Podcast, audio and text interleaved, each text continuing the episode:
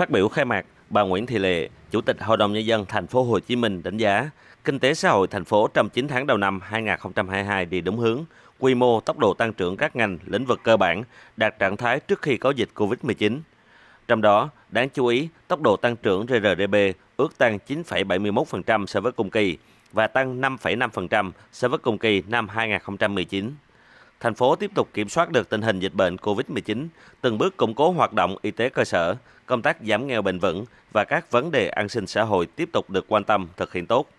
Dự báo tình hình 3 tháng cuối năm do tình hình chính trị trên thế giới và dịch bệnh vẫn còn phức tạp làm ảnh hưởng đến đà phục hồi kinh tế của thành phố. Các chỉ số về cải cách hành chính cũng chưa đạt mục tiêu đề ra. Tình hình tội phạm cũng còn tiềm ẩn nhiều nguy cơ, đặc biệt là tội phạm công nghệ thông tin. Việc tinh giản biên chế có tỷ lệ thấp, việc sắp xếp, sáp nhập, giảm đầu mối hoặc chuyển hình thức đơn vị sự nghiệp công lập sang tự chủ toàn phần đạt tỷ lệ chưa cao. Tỷ lệ giải ngân kế hoạch đầu tư công 9 tháng đầu năm 2022 thấp. Bà Nguyễn Thị Lệ nói: Những nội dung quan trọng được trình tại kỳ họp này nhằm tiếp tục góp phần cụ thể hóa các chủ trương của Đảng, chính sách pháp luật của nhà nước cũng như thực hiện nghị quyết 54 của Quốc hội về thí điểm cơ chế chính sách đặc thù phát triển thành phố Hồ Chí Minh thành những cơ chế chính sách cụ thể làm cơ sở pháp lý để ủy nhân thành phố các ngành triển khai thực hiện hoàn thành các mục tiêu nhiệm vụ kế hoạch đã đề ra.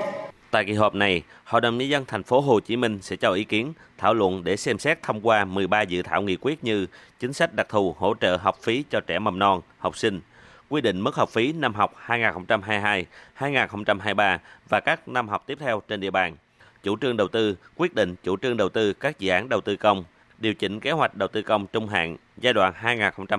2021-2025 và năm 2022, điều chỉnh dự toán ngân sách nhà nước năm 2022. Đồng thời, kỳ họp sẽ xem xét thông qua nội dung về công tác nhân sự của Ủy ban nhân dân thành phố Hồ Chí Minh.